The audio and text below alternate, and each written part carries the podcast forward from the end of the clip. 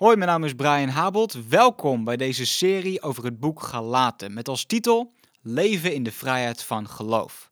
Vandaag is aflevering 2 en we hebben het over Galaten hoofdstuk 2. Het onderwerp van vandaag is geen schuld meer. En ik wil met je lezen Galaten hoofdstuk 2, vers 4 en 5 vanuit de basisbijbel. Daar staat: Dit kwam ter sprake, omdat er ook bedriegers in de gemeente waren gekomen. Ze wilden zien hoe het zat met de vrijheid die wij in Christus hebben. Ze probeerden de mensen te leren dat ze zich aan de wet van Mozes moesten houden. Ze wilden de gelovigen weer tot slaven van de wet maken. Maar we hebben hun geen kans gegeven, want de waarheid van het goede nieuws moet duidelijk blijven. Tot zover. Paulus die ging naar Jeruzalem om te praten over het probleem. En we hebben in de vorige aflevering gezien dat er een probleem gaande was bij een aantal kerken in de provincie Galatië. En hij ging naar Jeruzalem om te praten met een aantal leiders. Nou, wat bleek nou, en dat gaan we straks verder zien, is dat het probleem bij de Galaten niet het enige probleem was wat er aan de hand was. Nou, wat was het probleem ook alweer? Er waren die twee groepen, de Joden die tot geloof in Jezus waren gekomen. Dat noemen we Judaïsten. Dat is geen terroristische groep. Dat noem je simpelweg Joden die tot geloof zijn gekomen. En er waren mensen met een niet-Joodse achtergrond. Nou, die Joden die waren gewend aan de wet van Mozes.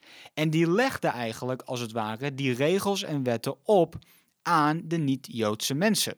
En ze zeiden eigenlijk dat ze zich moeten, moesten besnijden, zodat ze ook bij de familie van God konden horen. Besnijden was een oude uh, ritueel dat, uh, dat ze deden in, uh, in het Oude Testament, waardoor ze echt deel werden van de familie van God. En dit legt dus, dus op. Nou, dit was niet het enige probleem, maar dit was wel waar het in eerste instantie begon. Paulus die was dus in Jeruzalem om te praten over het probleem.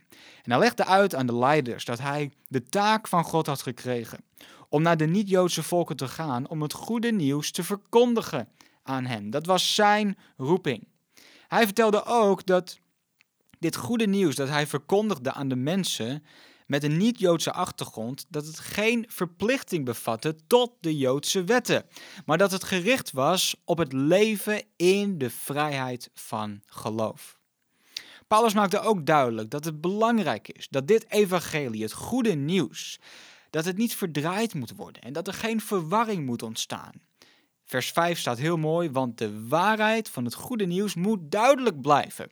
Het moet simpel blijven. Jezus is gestorven aan een kruis voor de zonde van jou en mij. Als we geloven in Hem, dan komt Hij wonen in ons hart en dan zijn we vergeven. En daar zijn geen rituelen en wetten van nodig van het Oude Testament.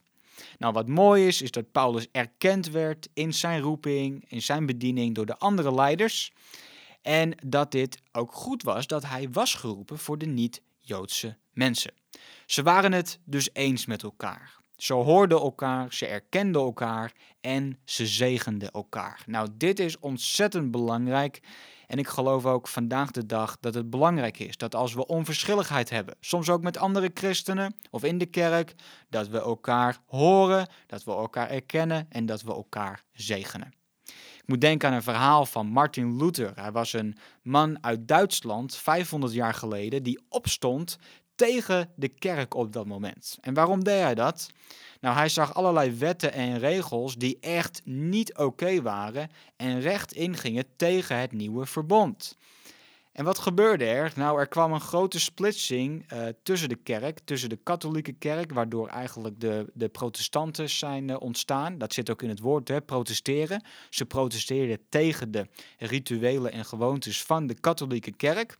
Maar het was wel iets heel goeds wat plaatsvond, omdat er dingen in de kerk speelden die niet oké waren. En dan kom ik terug weer even terug op vers 5. Het is hierin belangrijk dat het evangelie niet verdraaid wordt en dat er geen verwarring ontstaat voor wat nu het juiste is om te doen. En dit is geen verwijt op dit moment aan uh, alle katholieke gelovigen over de hele wereld.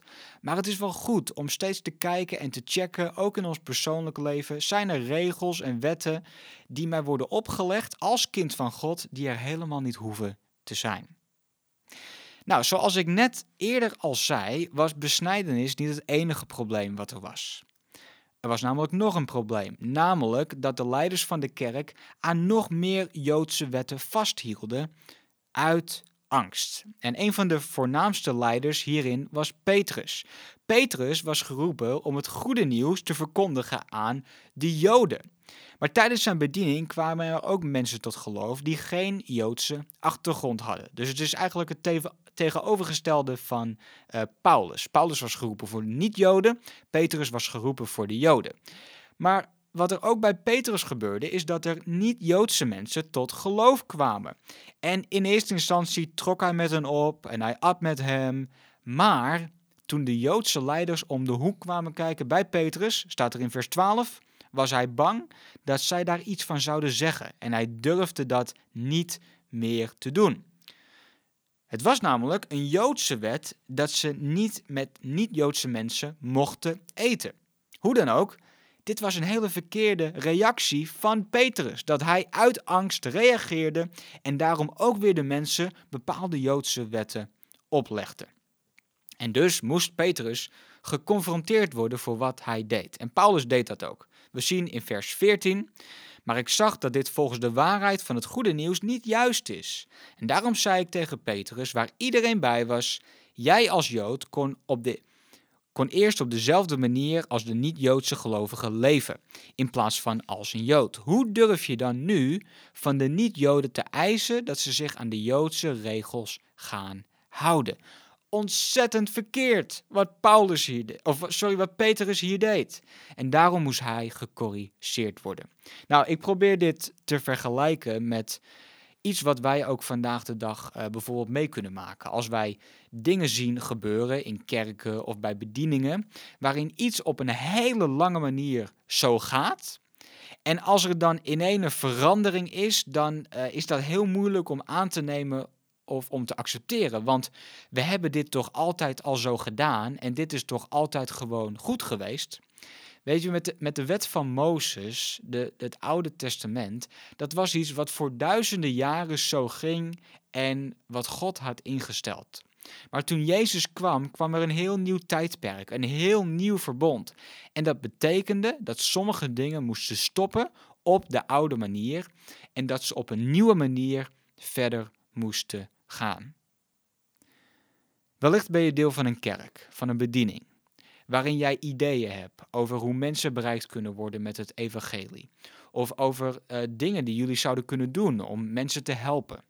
Maar wellicht zijn die dingen nog nooit gedaan of geprobeerd en kan er angst zijn om het te proberen. Want wat als mensen er wat van gaan zeggen of wat als het niets is? Ik wil jou aanmoedigen vandaag. Maak je hart voor verandering en sta op voor de waarheid. Maar ik geef er ook een hele grote kanttekening bij. Laat dit altijd in lijn zijn met de waarheid van het woord van God. Dus we zien hier deze twee problemen. Maar uiteindelijk in Galaten hoofdstuk 2 komen we tot de kern van het probleem eigenlijk van heel dit boek van Galaten, van alle zes hoofdstukken. En dat was namelijk het naleven van de Joodse wet, de wet van Mozes, kan ons niet vrij spreken van schuld. Alleen geloven in Jezus kan dit. We zien in vers 16 het volgende. Maar we weten dat een mens niet kan worden vrijgesproken van schuld door zich aan de wet van Mozes te houden. Hij kan alleen worden vrijgesproken door in Jezus Christus te geloven. En daarom zijn ook wij Joden in Jezus Christus gaan geloven. Want alleen zo konden we worden vrijgesproken van schuld. Door ons geloof in Jezus Christus. Want niemand kan worden vrijgesproken van schuld door zich aan de wet van Mozes te houden. Het grote probleem was dat ze dachten te rechtvaardig te kunnen worden door werken, door hetgene wat zij deden. Maar uiteindelijk kan je dat niet. Je kan alleen, en dit is de grote oplossing, gerechtvaardigd worden door geloof. Nou, wat betekent rechtvaardiging? Het betekent door het geloof in Jezus zijn we vrijgesproken door schuld. En er is een grote verandering die plaatsvindt op dat moment. Je gebroken relatie met God, die wordt hersteld. Je wordt vergeven en Jezus komt wonen in jou. En je wordt een kind van God en deel van zijn familie. Is dat niet bijzonder? Dat is wat Jezus voor jou heeft gedaan. En als je gelooft in wat Hij heeft gedaan, dan heb jij geen schuld meer. Hey, tot zover deze aflevering. Ik hoop je de volgende keer weer te zien en ik wens je God zegen.